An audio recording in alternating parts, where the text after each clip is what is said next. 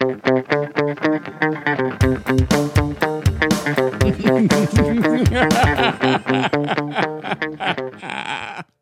and welcome to The Villain Was Right, the podcast where we look at movies and TVs from the villain's perspective and dare to ask, were they really all that bad? We don't think so. I'm your host, Craig Fay. And I'm your host, Rebecca Reeds. Oh my God. And on this episode, to span you between Christmas and New Year's when you got all the time in the world. And you're avoiding your relatives.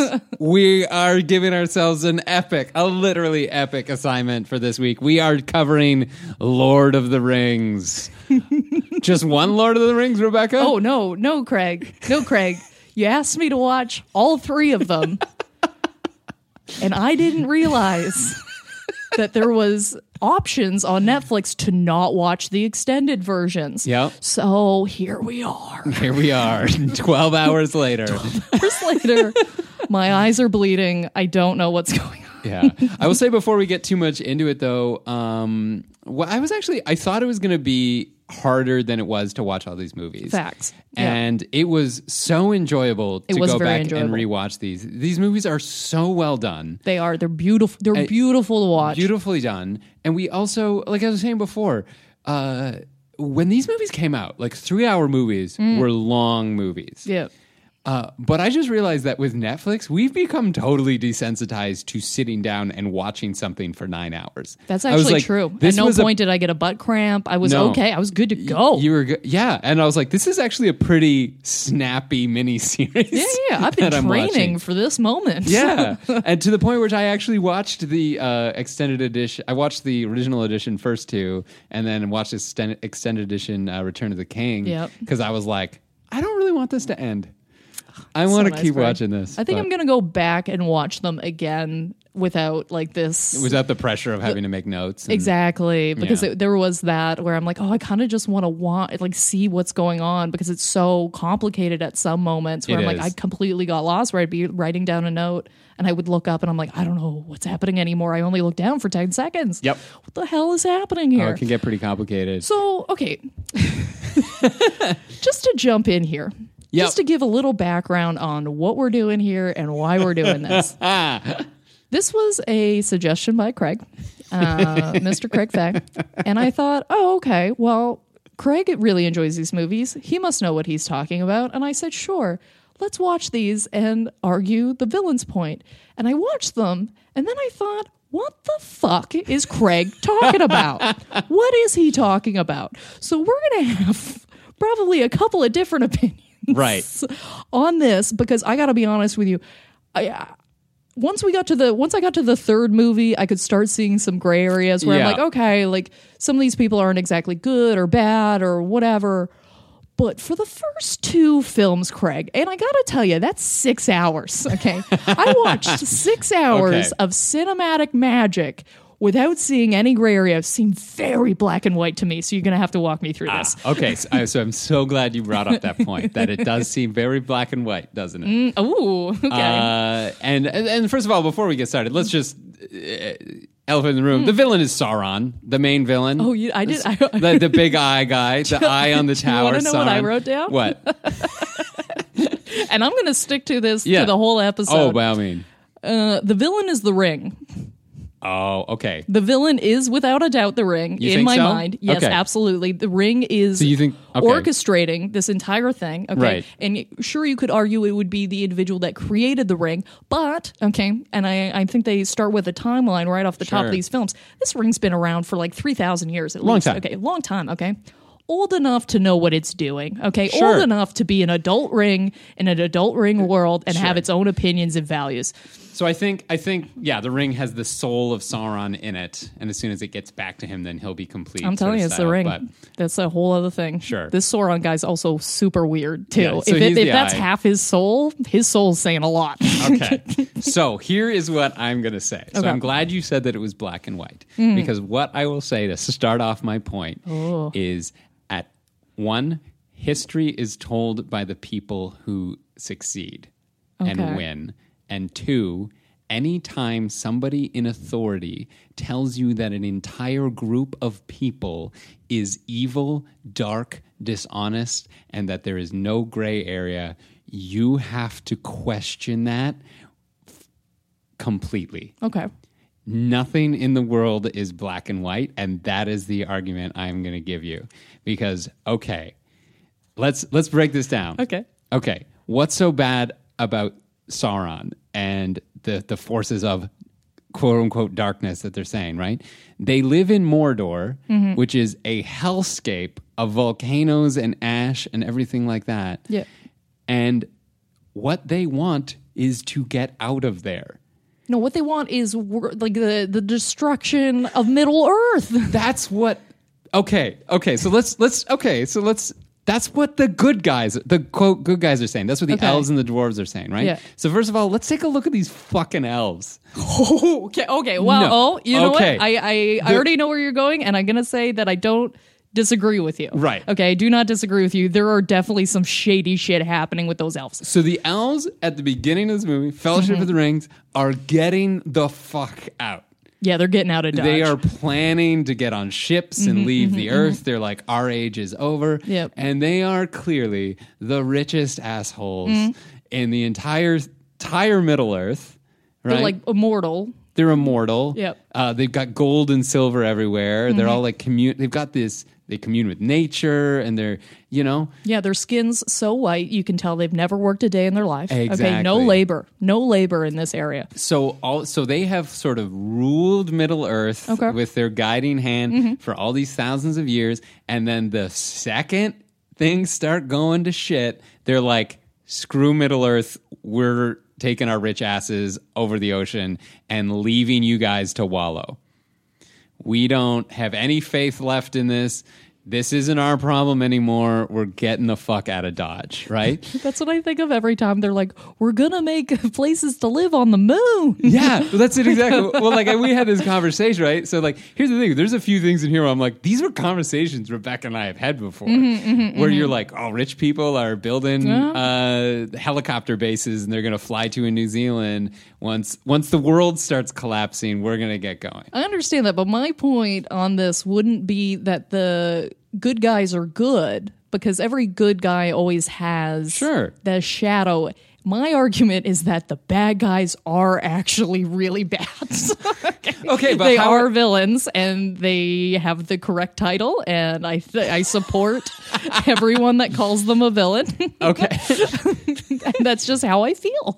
Okay, but if they're characterized entirely as like evil with no redeeming qualities, right? Yes. Okay, but clearly we see that, and also you have to look at this in the larger view of this is a war, right? So nothing you're going to see on like the ground level on either side is going to necessarily be pretty, right? Wars have issues on both sides. But what we can tell from the orcs and the goblins and everything like that is clearly they have language, they have culture, they have a certain manner of dress, they have social structures. They are incredibly industrious. They turned Isengard into like a working mine and foundry within like a week. Okay, but this is my counter argument to that. When you look at both sides, and there's no dialogue even. Okay, like I don't even require dialogue to see which person's wrong here. When you see the armies getting geared up on both sides, you see what we would classically call the good guys versus the bad guys. The good guys are gearing up because they have to. They feel, they're like, we're not looking forward to this. Mm-hmm. Anytime the bad guys, the orcs and goblins and such, they get wind that they get to go out and fuck some shit up. Oh, well, this is just Christmas. This is just Merry Christmas to me. They get jacked the fuck up. Sure. They're like, this is all I'm designed to do, and I will do it to my absolute execution. Okay, they love it. They love it. It is.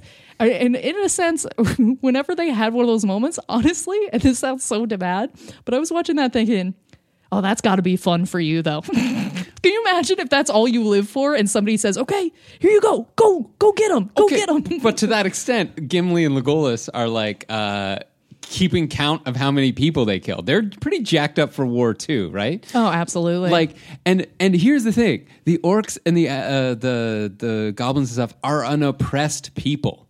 These are people who are forced to live in the worst part of Middle Earth. They say this that Minas Tirith, the big white castle or whatever across from Mount Doom, that they have to keep those people in there.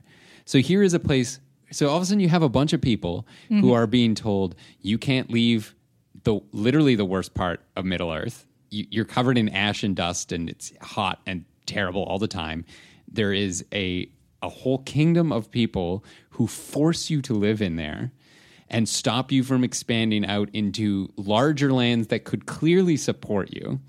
And now all of a sudden they're being told, no, now's your time. Now we're going to take over. Now we're going to, there's going to be farms for you guys. You don't have to eat rocks anymore. Well, yeah, but most of these individuals, though, were especially created for this. It's not like they've been oppressed for, generations. It's not like, well, my grandfather had to fight in the war because they're coming out of the ground, dude. Oh, yeah, but dude, that's a judgment on their society and their life cycle. You know what I mean? I'm not saying and the other part is I will say is like, oh, you're born from mud and bread or whatever. But they also say that they are elves who were cast out. So you've got these rich fucking asshole elves, and as soon as somebody disagrees with them, you're like, oh, you're the fallen ones. You're the ones we don't talk about. You're the dirty ones. Go live in this dirty land, you accursed elf. You are now orc.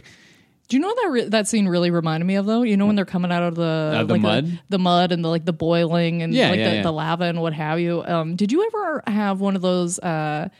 they weren't like an easy bake oven, but they were that style of toy where you would make your own dolls and you would pour plastic into it. Have you not had one? You pour plastic into it. This is the creepiest toy. And then you put it in this little oven. Did you ever have a thing where you made your own dolls in an oven? Just listen to how creepy. Yeah, you put it in the thing, and then it would heat it up, and it'd boil a little bit, and then you would pull it out, and it would smell like crazy. I'm positive I lost a couple of IQ points to that toy, but oh, there was one with bugs and insects and stuff like that. Exactly. Yeah, similar creepy idea. Crawlers. Or something like that, and you poured how is that a toy? It's like you're pouring liquid plastic into an oven and just being like, yeah, fumes, good. That's all it reminded me of when you would pour it in purposely fucked up to make something really weird come out. Yeah, yeah. And I'll also say this movie relies on the trope of ugly equals evil, where it's I agree, they're ugly. They are ugly. Yeah. They are gross looking guys. I wouldn't cuddle up with one in bed. You know what I mean? But who am I to judge? You're a completely different race. Well, no, I don't know. I could disagree with that because I think I don't think Gollum is innately evil. Yeah, no, Gollum is and he's quite ugly. Gollum is quite ugly. He's quite ugly, and he he wasn't necessarily a looker when he was a hobbit either. Yeah. He was Andy Serkis. Yeah, so I don't think necessarily. I'm sorry, Andy Serkis, if you listen. Yeah, he's he was looking rough. Yeah. No, Gollum, I would say, is a victim of circumstance. He's an addict, right? He's a product of the society he was brought up in. He was the one character that when I watched through the whole thing, I was like, I could easily argue that this man is not a villain. Right. That was the one outline where I was like, that I can argue. He's been bent. He's been twisted. Yeah. He wants his fix. Yeah. He's a little redeemable. He's fine. He is redeemable. Because he's completely... it's all about the ring, and it's... made him schizophrenic. Yeah, yeah, essentially. Yeah. Know? Any scene where they were going back and forth is so crazy. I will say that's kind of my thing that I love. Just the internal conflict between good and evil. Put that in a movie, and I like it. That's why... oh, God. Okay, I'm going to get so much hate mail for saying this. Really, I don't think X-Men 3 or Spider-Man 3 are as bad as everyone agrees they are. I'm not even saying thinking they are. Which Spider-Man 3 was Venom. No, I remember. Yeah. I remember that one so specifically. That internal back and forth. I'm evil. I'm going to disagree. That was a horrible movie. I know. Right? That was a horrible movie. But what I'm saying is that little thing. But which one was the X-Men? That was the first time they did the Phoenix, where Jean Grey goes all crazy. Oh, okay. And she's trying to rein it in, and Wolverine has to kill her. Spoiler alert, if you haven't seen X-Men 3 yet. Actually, you know what? Don't bother. Just don't do it. But that's why I didn't hate those movies, because there was that one literary element or whatever, or dramatic element in there that I was like, this does something to Craig's brain. I really like this. So I love Gollum, too. I think he's probably... one of the most interesting characters for sure in the whole thing. Very dynamic. His voice is insane. It's nuts, yeah. Okay, I would really like to touch on just one point that I think, I don't know if anybody else has talked about this or if this is in the lore of Lord of the Rings, because I haven't read full disclosure for everyone listening, I haven't read the books, okay? And the last time I watched these movies was when they came out. Sure. So I'm I literally have a character list in front of me right now. I don't know exactly what is going on all the time. Do you find it weird that this ring demands to be called precious by anything that holds it? Because that is a very specific word and a very specific choice of words, because both characters use it. Bilbo and Gollum both say precious, and it's very specific. Yeah, and it's got a long history, because when they... Is the door's heir? Yeah, the guy who originally cut the ring off, when he goes to destroy it, he goes, "No, I don't think I will. It's very precious to me." And that I think is where it started. And that's what I'm wondering is what relationship did this ring have with a person that was so strong that it made it? He's like, "Well, now everyone must call me that forever." It's a very weird.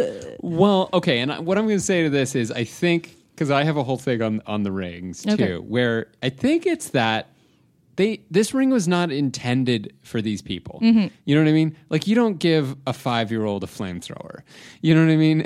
And they complain when things go wrong, right? You don't, you know. But my point is that it's a great power, and nobody has the. Is that there's no way that any one of these every single one of these characters that it touches this ring, their initial reaction, for themselves as a human being or as an elf or whatever it is, would be to say, "My precious." That is the ring telling them to call it their precious. So who banged this ring at one point and left such a scar on it that it needs to be called precious by every owner from then until eternity? Yeah, it might be a weird sex thing. Nothing. I'm just telling you. What is it? I don't know what Sauron was saying to this motherfucker. But, Sauron's laying down. He's like, "Yeah, we're precious." Yeah. Just a theory. Yeah. Just a theory. So here's what I'll say. I will say, yes, the ring has adverse effects to humans and hobbits and sort of mortal men and elves and whatnot who would dare to grab it. Because it's also a metaphor for ultimate power, right? Certainly. I covet it, and it will... Power corrupts up. Absolutely. But what I will say about this, so there's the one ring to rule them all, right? Then there's the 9 rings, the ring wraiths. Yes. So they were humans. They were given that. And they were given the most, weren't they? 9 humans. I think there was 7 elven. No, sorry, 7 dwarves, 4 elven, which apparently are different. I did some Wikipediaing, and I can't quite remember all of them, but there was a lot. Why give humans the most? I don't know. I think it probably had to do with houses and kingdoms and stuff probably. Like that. Because they're all the Nazgul, the ring wraiths, are all kings. Okay, yes. So here's the thing. The people of Middle Earth, there's so many species, so many races, as we call them, elves, dwarves, humans, hobbits, living trees, all the rest. None of them are getting along well in this movie. Not really. No. Right? They're maybe banding together. Even the humans aren't getting together. Yeah, everybody's completely fucked off to their own corners. Exactly. So clearly, what I'm seeing with this ring is at some point they were like, "Hey, let's all work together." And what the rings were checks and balances, right? It's like, you have some power, I have some other power. This is the ring that's meant for Sauron and them. Yep. I've kind of got veto power over anything that you say, right? It's like a hierarchy, and the dwarves and the elves are all involved, mm-hmm. and we're all going to share this power. And then the humans and the dwarves and the elves were like, no, we don't like this. And like overthrew the like president or whatever, Sauron, who had the checks and balances. And then as soon as that system was gone, it all went to shit, and the humans became corrupted by their power. Right? Okay. So it's like he had set up this system that mm-hmm. would have made everyone kind of have to work together, and then everyone was just like, no, we're going to fight a war and screw this guy. It's all over. Right? Yeah. And now we're going to and we don't like your people, so we're going to make you live in this little section of Middle Earth that's dark and awful. But he was wearing all black, Craig. Have you? According to the people who defeated him. That's like, yeah. But all of his minions are wearing black. You have to assume it's a team uniform. Sure. Okay. Like, we have seen the other people. They also, yeah, they're wearing camouflage. They move at night. Mm-hmm. Of course they're going to wear black. I'm just telling you. I'm just saying. I think it was a good government sent to put stability. The humans got too greedy, and they just overthrew them. And then they're like, "Hey, we're going to use this ring." It's like, you can't use that ring. You're Craig. I got to be honest with you. It's like given. Watching the two first movies, I was like, Craig's insane. No, he's insane. I had no idea how you were going to argue this. Yeah, these people are horrible. They're horrible. They take no prisoners other than, I guess, the hobbits that they're trying to get. Oh, no prisoners. Oh, are the humans taking prisoners? Are the humans like, hey, orcs, okay, march into this thing now? No, they're like going through and stabbing them in the... They're, no, see, that's the thing. Okay, is war horrible? Yes. Okay, yeah. On the ground level. I like that we have this baseline. This is good, Craig. World war is bad. Yes. On the front lines... atrocities will be committed. Mm-hmm, mm-hmm. I'm not talking that. I'm talking about Sauron and his oppressed people who are trying to fight for their right to live decent lives and not be... Yeah, but they talk about how they want to take over everything. It's not like we want our slice of the pie. They say we want it all. They want what's rightfully theirs. Because... what's rightfully theirs? Oh, Craig, if we ran this world on what is rightfully people's, there would be a lot of displacement. I'm just saying there's some conflict there, right? You see the black gates. Let's look at the black gates, right? That is not there because they are being left peacefully alone in their land. It's clear that people are trying to come into the very small corner that they've managed to hold on to and trying to wipe them out. All the time. Yep. All the time. Their culture, their lives, their family. There's an orc family there. You know what I mean? And they're like, hey, sorry, I got to go to war. And he puts his little black helmet on. And he goes, really, Dad? You got to go? And he goes, I'll be back, kid. And then he's lying dead at Helm's Deep. You know what I mean? And he's not coming back. Well, how do they get kids? Do they just come from the same goo? Or I mean, I'm not making a moral judgment on okay, all right, how they breed. Can we talk about how? Okay, well, this is neither evil nor good, but at the one moment that got me, I'm like, this is like your fucking. This is your what do they call that? What do they? How big is the hole on the Death Star? Oh, the exhaust port? Yeah. Oh, the size of a swamp rat or whatever. Okay, yeah. Okay, so we look at something like that, and then we look at Lord of the Rings, and they've got the largest fucking dam I have ever seen in my goddamn life built up. Okay, that's a way bigger hole, team. Okay, we didn't think this through. Which what at when the Ents attack? Yeah, like when the trees come, and they release the dam, and then their whole operation is fucked because it was all running under fire. Yeah, I mean, but that's what dams do. They create 100%. Power. But there may have been a better location to set that dam. Fair enough. Yeah, dam it further upstream, something. Yeah, no, okay, and that's fair. That seemed like a misstep. team. Yeah. Okay. Like, I feel like somebody from the city should have came by and went, you know what? I don't think this is exactly regulation. 100%. In their defense, they did industrialize that whole area within a week. So, yeah, well, you got to cut a few corners. But like, just look at how ingenious they were. Mm-hmm. They were just like, this place was a forest and now it is an operable mine, armory, and forge. Like, those are industrious, hardworking creatures who just strive for freedom. You know what I mean? Absolutely. And I mean, you could argue that every person in this movie has a bit of bad in them. Like, there's like small little things that every little character does where you're kind of like, oh, you're not exactly perfect.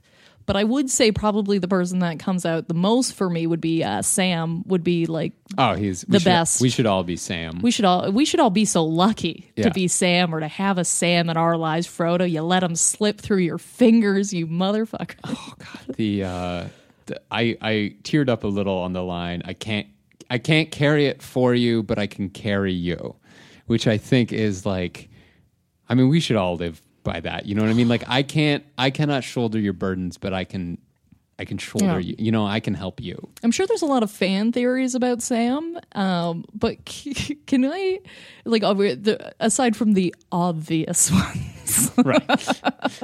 That there may be. There's more longing looks between those two in this movie than like most romantic comedies. It was sensual. Like, there were moments where I was like, I don't think anyone's ever looked at me like this. Like, I don't even know. This is a love I do not know. I just want someone to look at me the way Sam looks at Frodo. Yeah, absolutely. But okay, and I know this is a really weird thing to think about, and I know his name is Samwise, like it's not actually Sam, and they've just shortened it. But he's other than I think Mary, he's the only other one where his name has been shortened to Sam. Do you think it's weird that he is the only person with a normal ass name in that whole book? Or the whole cinematic experience, pardon me. We didn't read the book. Yeah.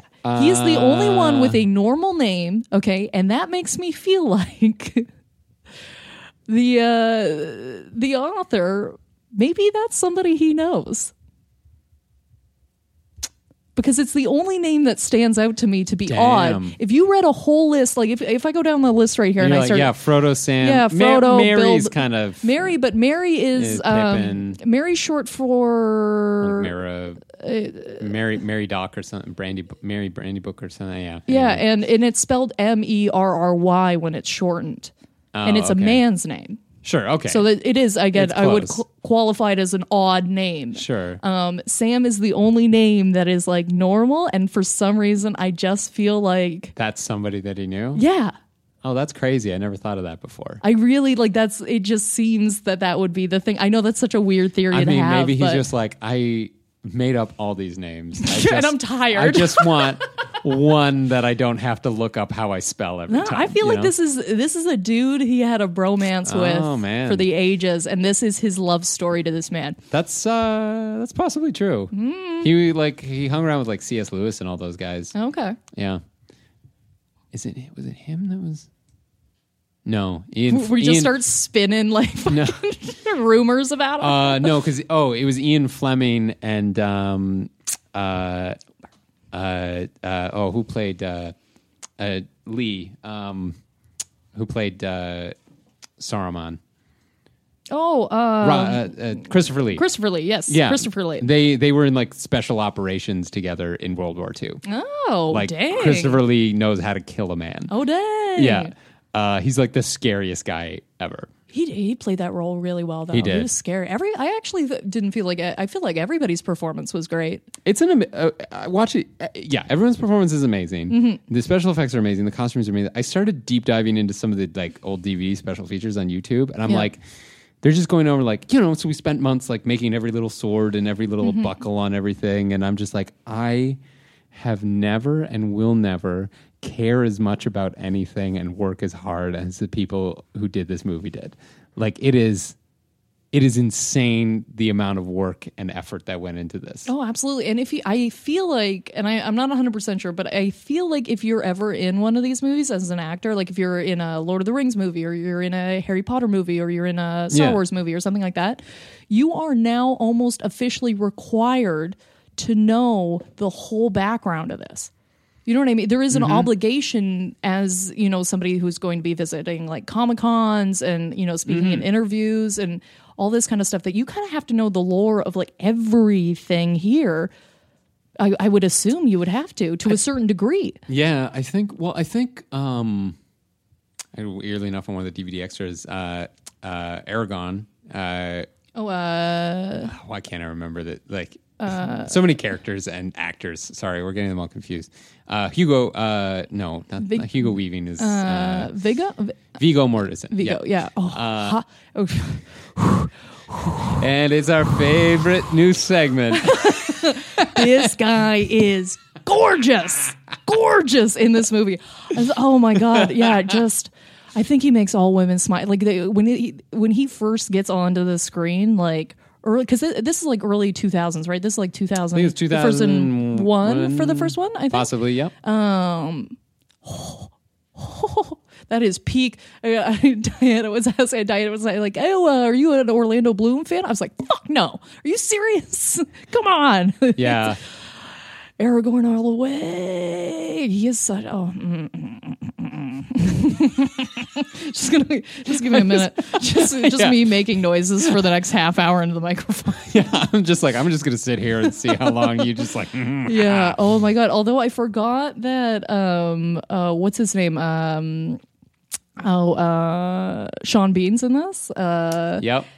This guy can't catch a break. He dies in the first season of everything, doesn't he? Oh, yeah. I'm like, this poor guy can't make it to the second round of nothing. Okay.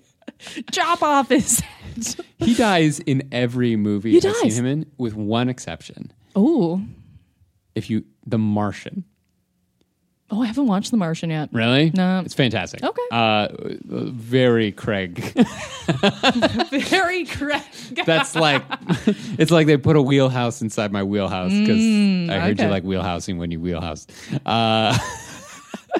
Yeah, but he's like, but then his role is like, he's just like an administrator, so he's never in like any physical danger in the entire movie. Oh, okay. So that doesn't spoil anything to say that he gets through it alive. It's just like, I got to the end of that movie, I was like, oh, Sean Bean didn't die. You know what I mean? Like, yeah, goddamn. Yeah. Like, I expect him to like walk through the background and like a book falls on his head and he dies, like, or he has a heart attack. Ned Stark feelings all over again. Yeah. It was like, no, Ned. Yeah. Well, and he dies in Goldeneye. Yeah. He dies. This guy gets Lord caught slipping a lot. Yeah. Jeez. And it's like halfway through Fellowship that he shows up too. So it's like not even like he had a full. Yeah. Like full movie to just be like fucked, but he turned though. So I mean that. Yeah. He had to go. You can't trust the things of men. They get corrupted by the power to the point where and that's the other thing that's like a huge dick move is like Gandalf, this like wizard, this like sorry to say this, but this ivory tower intellectual, right, gets like these country bumpkins who know nothing of the actual world. Like, the hobbits know nothing about what's going on in this geopolitical thing, right? They don't know what the elves are involved with. They don't know the story of the ring. They don't know the riders of Rohan. They don't know the people in this or that. They're just off in their own world, and they're like, you know who we should get to carry out this very secret and important mission? The only people who don't know this story's bullshit. Well, but isn't that the point, though? Like, isn't that the point? Because, like, at the beginning, he says, like, first of all, it would wield much more power in his hand than anyone else's. Like, if he puts on the ring... Sure, he's tempted. He's tempted, and he also can execute a lot more shit. Okay, like, things can pop off in a big different way. Whereas, so I don't see that as a negative thing, because I think in order to carry it out, you had to know as little as possible, or else you would have either held onto the ring more, been tempted more, not gone. Probably would have been the first answer. I mean, oh, excuse me, what? Oh, yeah, no, not heading out. Sorry. I'm just saying, I'm not on board for just drafting clueless country bumpkins into your army when they don't really know what the big geopolitical things at stake are. That's what I'm going to say. Yeah. I think that's.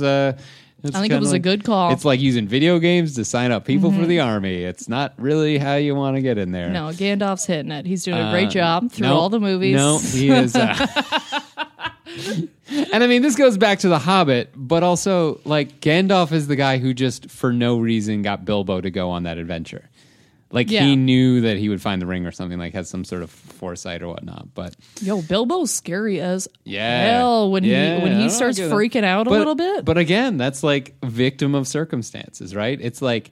It's kind of like having, like, a nuclear waste dump buried next to your house. And the government's like, yeah, it's fine. Don't worry about it. And then you're like, then you go all crazy or whatever. And it's like, oh, it's your fault because you just can't handle nuclear power. Like, no, you can handle nuclear power. But Sauron's got like the lead suit and like, you know, he's like, I will harness this in the appropriate way. And meanwhile, all of Middle Earth's just like, uranium, baby. Like, I'm going to eat this for breakfast. It's going to give me power. Yeah, I mean, that's fair. That's a good point. Yeah. That's fair. Although it's so sad at the end when he was like, he mentions the ring again. I would have liked to see it one more time. And I was like, have you learned nothing? No, he didn't. He became addicted, right? Yeah. You're like, it's like if you were addicted to heroin and you're on your deathbed, you're like, really would have loved to ride that pony one more time. Dragon. I loved how Gollum died, though, just because he died so happy. Yeah, like the whole way he's just falling down and he's just pure joy. I got it, baby. I did it.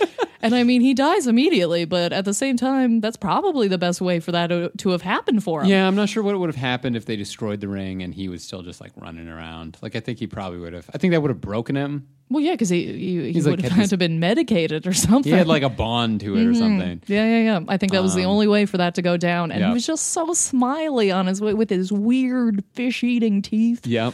Oh, by the way, one thing that really bothered me, they never got to eat that rabbit stew. Oh, Craig, we have talked about this in the past, how much I hate when people make or present food and it is never eaten. That hurts me. It hurts me deeply. I'm an eater. Okay, for sure. I'm an eater. And I love to eat. They were starving. They, like, you know what I mean? Yeah. I mean, getting trampled by an Oliphant is a good... Yeah, those were badass, though. Yeah. I love that. So another thing, right? Okay, correct. Okay, the forces of evil want to destroy humanity, except for maybe all the humans who aren't part of your little... all-white culture who actually are now volunteering to fight for Sauron, who are marching elephants up to your castle because they're like, you know what? This guy, all right, this guy is the guy that we're going to team with. Sorry, but is every single character white? Yeah. How did I not know this? I never noticed that. I mean... Oh, my God. There may be the possible exception of, like, there's some, maybe, like, darker-skinned people as elves or whatever in the background, but like no major characters for sure. Wow!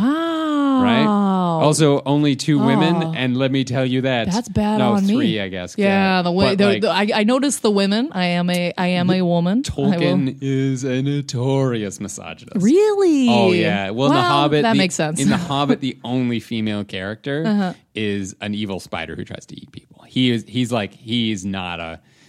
Well, that really explains the Frodo Sam alliance. Yeah. Okay, things are starting to fall into place now. I'm really starting to understand what's going on here. But so all these humans are volunteering to fight in the army of Sauron because clearly there is something in it for them. Okay. And then on the other side, you have all these like old rich houses with kings and stuff where they, like, Gandalf even says how poorly managed and governed the entire kingdom of Gondor is, where he goes through, people started building greater houses for the dead than they did for the living. Kings and stewards started like just gazing at the stars and asking questions rather than like being all philosophical and governing and stuff like that. Do you think this is just like some sort of metaphor for like class warfare? I think so. Yeah, exactly. Wow. Yeah. So all the people. You're not 100% wrong. All the Mordorians. Okay. Are all like the downtrodden. They're actually kept in there by the fucking crazy king who burned his son alive. No, not Theoden. Sorry, there's lots of names here. It's... Full disclosure, I tried to write a character list. I got halfway down and thought, well, my hand's cramping. Denethor. Yeah. And I thought, you know what? I'm just really going to lean on Craig to know all of these names. Yeah. I enjoyed watching it very much, but good lord, do I need a second viewing. Yeah, for sure. Yeah, so Denethor, who's like the steward of Gondor, like the guy who's taking charge. By the way, the king's just absent, hence Return to the King. Yes. So it's being taken care of by somebody else. And it's Boromir and Faramir's dad. Oh yeah, and like he's off of his fucking rocker, right? Apparently. So that's the second human king we've met who is nuts. Yeah, like he was Theoden nuts. Was like all like.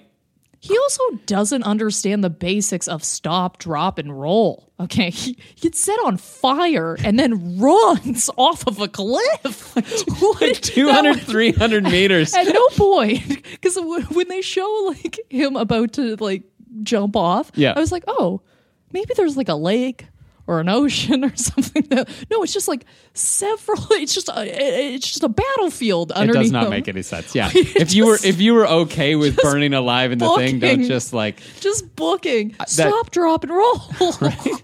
Come on, Middle Earth. Hand out a couple of pamphlets, guys. Yeah, we could have saved this crazy man, especially with an incoming siege. You know, hey everybody, siege safety. If you get hit by a flaming projectile, stop, drop, and roll. You know what was amazing to me, because I hadn't watched these movies in so long. I was amazed, and this is just a personal note of mine. Yeah. Gimli is almost exactly my D&D character. See, oh yeah, he's almost exactly like he's the way that I picture him. He's the way like he's got he's a dwarf. Mm-hmm. He's like, well, mind you, mine's like chaotic neutral, so he probably would veer on the side of chaotic good, I'm assuming. But yeah, beard, fucking just a mat, just like wanting to go to war. Is my character's name's Beardly. I like it. Yeah, he's got a John Wick backstory where somebody killed his goat, and he hasn't stopped since. I kind of like that you don't take it too seriously. No. Yeah,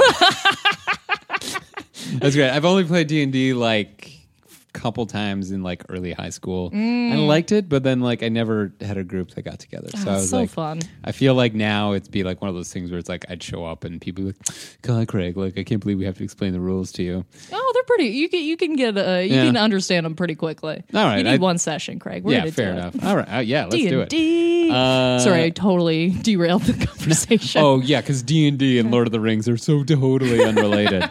That's a great point. Yeah, okay, and then here's another. So Kingdom of Men, horribly governed, right? Theoden is like insane. He's got Saruman in his ear or whatever, like, which I would say is also a nice attempt to sort of take over that area without maybe war or bloodshed, where you're just kind of bringing people on board. Okay. So positive step there, right? Trying to just annex rather than invade. Only do they go to war after like Gandalf kicks Sauron out of his head. So that, I'm going to put that, but all of the Kingdoms of Men that we see are insane. Yes. Poorly run, to say the least. In decline, in ruin. Citizens suffering everywhere, right? That's one thing. And the second part is Aragorn cheats to win the battle in Return of the King.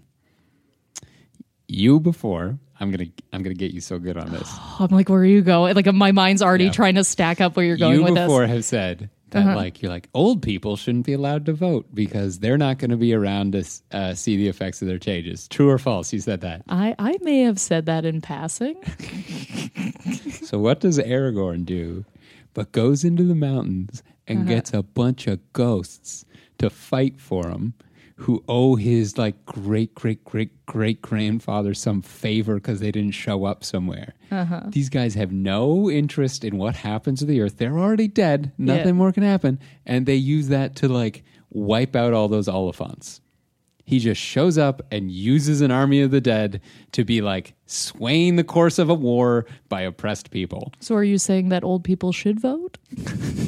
Is that the argument? What I'm saying is the dead shouldn't be able to fight wars. It's like come on, that's an unfair advantage, right? Yeah, but yeah, I think you could argue that. Well, I kind of viewed the evil party as undead. They're not though. They're alive. They get like here's the thing. They get piercings. You know what I mean? They're like. I'm growing up. I get piercings. I've got a certain way of dressing. We speak a language. We covet certain things. I would love if they came out with do they come out with piercings or do they get them later? I think they get them later. They get them later. Mm. You know what I mean? Like there's clearly some sort of form of ritual or you know, acceptance or something. There's a culture there, right? Or and these dead guys are just like, oh, by the way, no, we're gonna fight on behalf of this like old white guy because we owe him a favor from back in the day. You know what I mean? That's pretty messed up, right?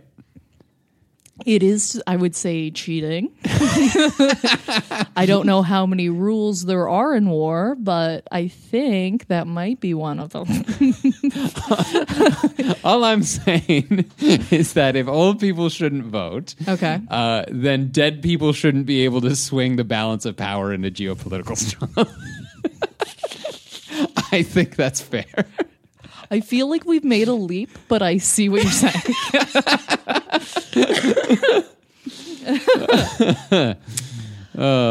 Goddamn. Well, you know what, Craig? You've made actually a lot of points that, like, I'm not going to say I totally agree with you, but I am surprised by the amount of information you have to counter. Yeah.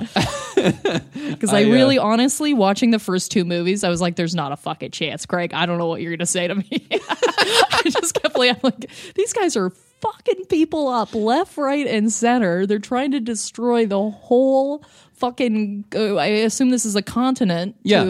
It's a continent, right? So they wanted to destroy everyone on the continent. According to the people in power. No, but that's what they're doing, though. At no point is it shown from the other people's perspective what their ultimate goal is. Yes. Is it an invading army? Yes. But they're invading and just destroying. Like, they're not even, there's none of this like women, children, survivor bullshit. They're literally just burning towns to the ground. They don't give a fuck. Okay. And also, I believe, now I could be wrong. Okay. But I believe, Saruman actually like heavily, doesn't he like really allude to taking over the whole continent? Like he says that, doesn't he? That they want to take over everything, and he's he feels like a major gear in this operation. Yeah. Okay, he seems like he's in the know. And this is told from the perspective of the quote-unquote good guys, the Gandalfs and all the rest. See, Saruman's a guy who's like, he's a smart man. Yeah. He's listened to it, and he goes, you know what? You're right. That is a better system that we can run this under. We can all get along. We can do this. You know what I mean? Yeah. We don't know. I wish I had pulled a few more quotes. This is like propaganda against Saruman is what I'm saying. I don't think so. Okay? I think they were evil at heart. Okay. I think they did some bad things. I think bad things happen in war. I think the Rohan and Gondor probably did some bad things. Oh yeah. You know what I mean? No doubt. There were crimes on both sides is what I was saying. Crimes on both sides. Yeah, I suppose there was, but I think, Craig, that maybe one side was worse than the other. I think. I mean, that's one perspective. Oh, God damn it. Oh, no, I don't know. I don't think so. I think I'm going to stick with my disagreements. Okay. Right? I don't think you've swayed me on it. Okay, that's fine. But I respect. I'm impressed by the amount of counter arguments you have here. Yeah, it was really weird rewatching this and being like, oh, there's another thing that supports my argument. Yeah. Yeah. So I mean, do you have any closing statements, Craig, to this essay?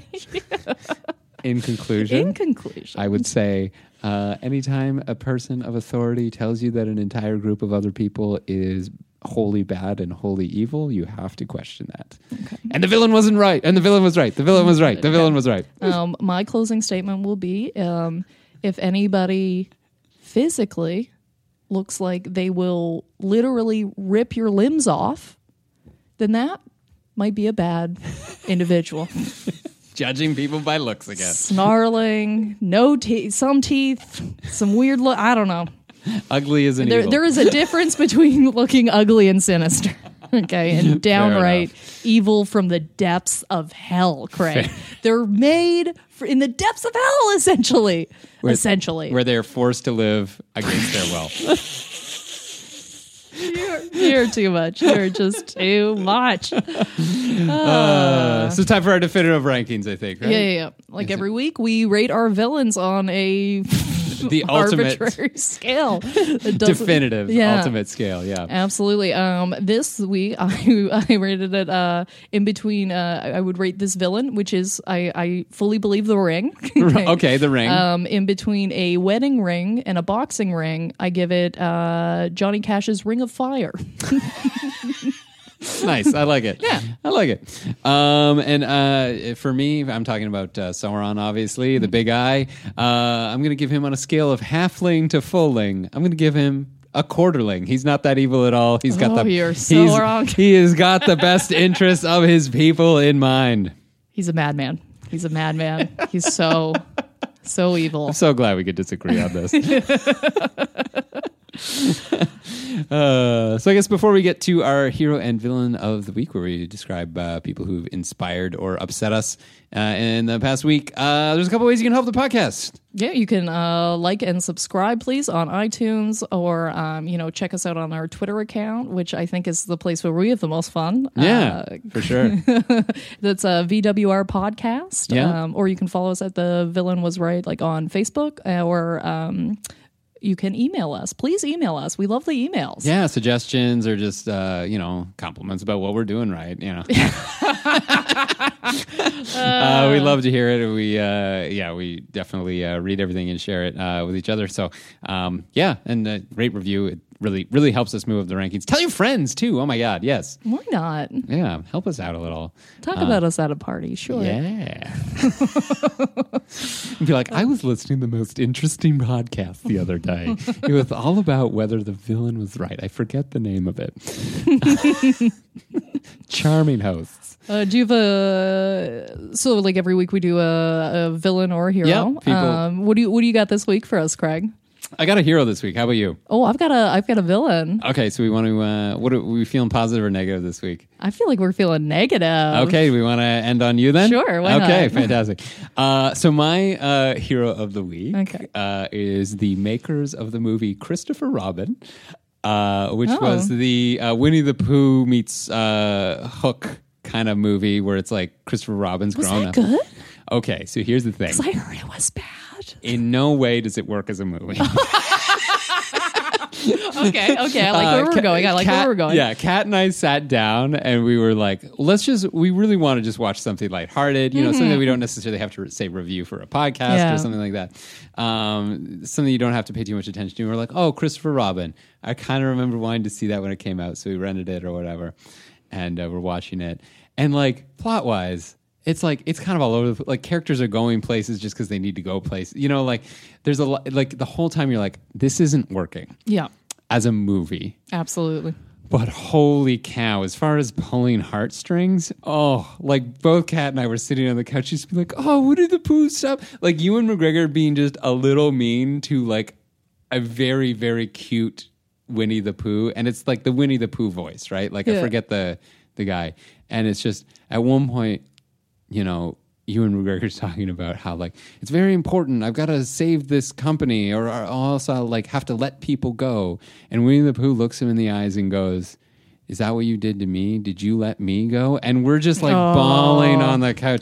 Dude, that's that Toy Story shit. Okay, once you get on that idea of, your objects are alive and, have feelings and stuff, and you start thinking about, something that you've had on the shelf forever. Yeah. And then you have that moment where you're like, no, I'm having an insane meltdown right now. Yes. That thing is not alive. I was owing and eyeing every time Winnie the Pooh said something because that voice is has so much nostalgia to it. Of course. And then it's also, as you said, the thing I loved coming alive. Mm-hmm. It looks really good. It looks like it's a stuffed bear walking around, but expressive. Anyway, so we just melted down over what is not a great movie, but just had such emotional punch. And so that's my hero, Louis. You're it's not a great movie. It's not good. It's just it just pulled at the heartstrings on the right way, right? Totally manipulative, but that's my hero. Okay, so I've got a villain. This is actually like from a while ago, but since I know this sounds so lame and this makes me such a pun nerd, but I was like, Lord of the Rings, I should do something about a landlord I've had. Just the big ring of keys. Yeah, you know what I mean? Just that jump. That's what I'm doing. I'm making that jump. And plus I was talking to somebody about this like a week ago, and it completely reminded me that I had this like insane experience with somebody. So when I used to live in Ottawa. I lived there for a while, and I used to live above a pizza place. There was this single unit building. It was it had a pizza place below it, and then we had a 3-bedroom up top. Me and two other girls. So anyway, just a side weird thing. So this landlord actually got me when I was signing the lease. There was a part in the lease that said I'm not allowed to order delivered pizza to my home because he couldn't have another like a type of like he couldn't have like a Pizza Hut car in front of his establishment dropping off pizza. He's like, I can't have it. So it was like literally written into my lease, which was really funny because I was dating. This is a little insane of me, but I was dating a guy at the time, and he showed up at my place early. Like he had a key or something. I just let him in. He had shown up before I could get there, and he was drunk, so he ordered a pizza, ate some of it, and then passed out. And then when I got home, I saw the pizza on the counter, and he was asleep. And I woke him up by I was shaking him. I was going, "Did you order pizza?" And he's like, "What? What's going on? What's going on?" I was like, "You never order pizza to this establishment!" Like I'm like shaking him. He just woke up. What did I do? Imagine I saved you some slices. It's honestly like it's so insane. Like looking back, I don't know. I'm like, I'm fucking crazy. Anyway, because that's seemingly insane. But this landlord in particular, this is like he is legitimately like a real life villain. This was years ago, right? I didn't do my taxes. Full disclosure, I didn't do my taxes for a few years. Okay. And then I sat down and I was like, you know what, Rebecca, you got to be an adult person. Okay. You, this is causing you anxiety. You got to pay rent and you got to pay taxes. Exactly. I'm like, this is causing you anxiety at this point. So I sat down and I did like 4 years of taxes. Mm-hmm. Like I just banged them out. Right.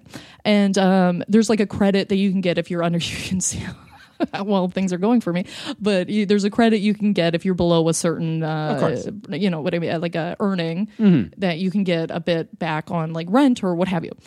So I had to look up his name, like my old landlord's name, because I was like, oh, am I spelling this right? I want to make sure I'm documenting this properly. I Google him. Okay. Now, the entire time I was living there, I was convinced that this pizza shop was a drug front because I never saw a single person in there. But they were always open for business, never saw any money exchanging hands. I'm like, how do they live? Like, this doesn't make any sense. I Google him. Turns out he's in jail for human trafficking. No. Yeah. 2 counts of human trafficking. I think a sexual assault and something else. Yeah. Okay. Now giddy up for this. I call... I know this is such a small side thing, but this is what like really pushed me over the edge. So I read that and I'm like, oh my God, because we always got a really creepy vibe from him. He's always really weird. He was like a couple years older than us and would always like ask to hang out and that kind of thing. I call my old roommate and I tell her this. I'm like, yeah, have you heard about this? This is so insane. She goes, oh my God, no way. That's so fucking crazy. She goes, you know what? I bet he had cameras in our place. And I was like, no, that is something you keep to yourself. Okay. You take that dark thought and you swallow it and you lock it down. Okay. I didn't need to think about that. Now that's all I can think about. You're probably wrong, but God damn it. Now he'll know you ordered that pizza.